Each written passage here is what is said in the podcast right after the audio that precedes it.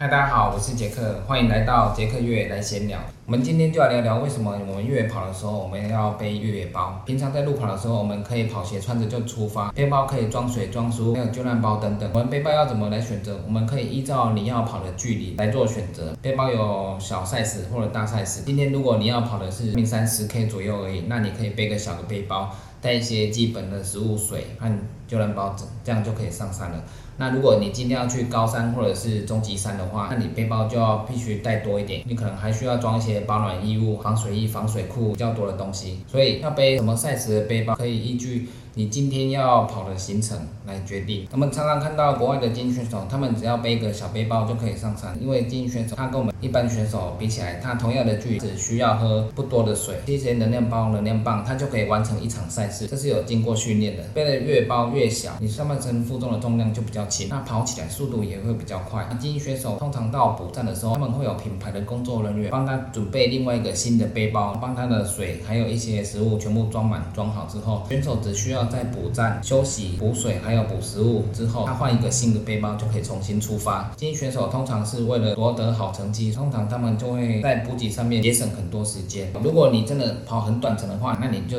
带一条软水壶就可以了，只需要补水就可以了。如果是上比较远的话，你就要选择比较大的背包。还有就是越野包，我个人是喜欢前面口袋比较多的越野包，因为前面的口袋我们通常会装一些必需品，然后随时可以使用的东西。那随时可以使用的东西，比如说水、食物、能量胶、能量棒，还有盐锭等等，可以在你奔跑的时候边跑边吃边饮用，这样子要节省时间。不过这个是需要训练的。那我们背包的后面都会装什么？背包的后面我们都会装必须要的东西，但是不会常常使用到的，比如说防水衣、防水裤、保暖衣物，还有救难包等等，这些也都是必须带的，但是你不会常常使用到。很多比赛的强制装备，很多东西都是必须要带的，你要依照你的状况，你来分配你的东西摆放的位置，在一小时之内都会使用到的东西都放在前面比较好拿。如果你跑到入夜的时候，头灯也是放前面，直接拿起来就可以带，带之后你就可以继续跑，不用再把背包脱下来再从后面拿。小东西放前面的好处也是，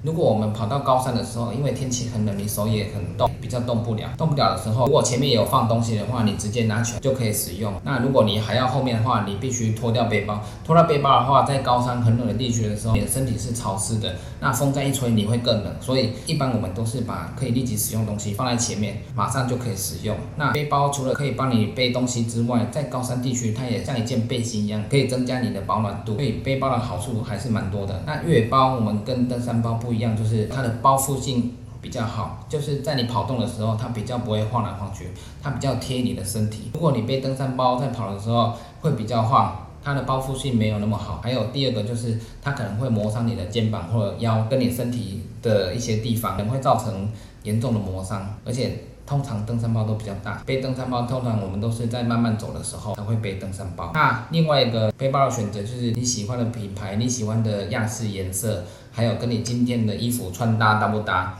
这要看个人喜好。然后我们今天的越野包大概要怎么选？我们大概就是分为一个你喜欢的品牌，还有样式、颜色，还有跟你今天的穿搭你喜不喜欢。第二个功能性的话，前面的口袋多不多？背包前面我们一般都是带必需品，然后会在一小时之内随时可以用到。后面的口袋我们也是装必需品，但是不会常常使用的东西，这些东西基本上都是要带。那我们下次再来介绍我们在越野跑的时候还有哪些需要带的装备，还有需要注意的地方。那以上就是今天的杰克越野来闲聊，就这样咯，拜拜。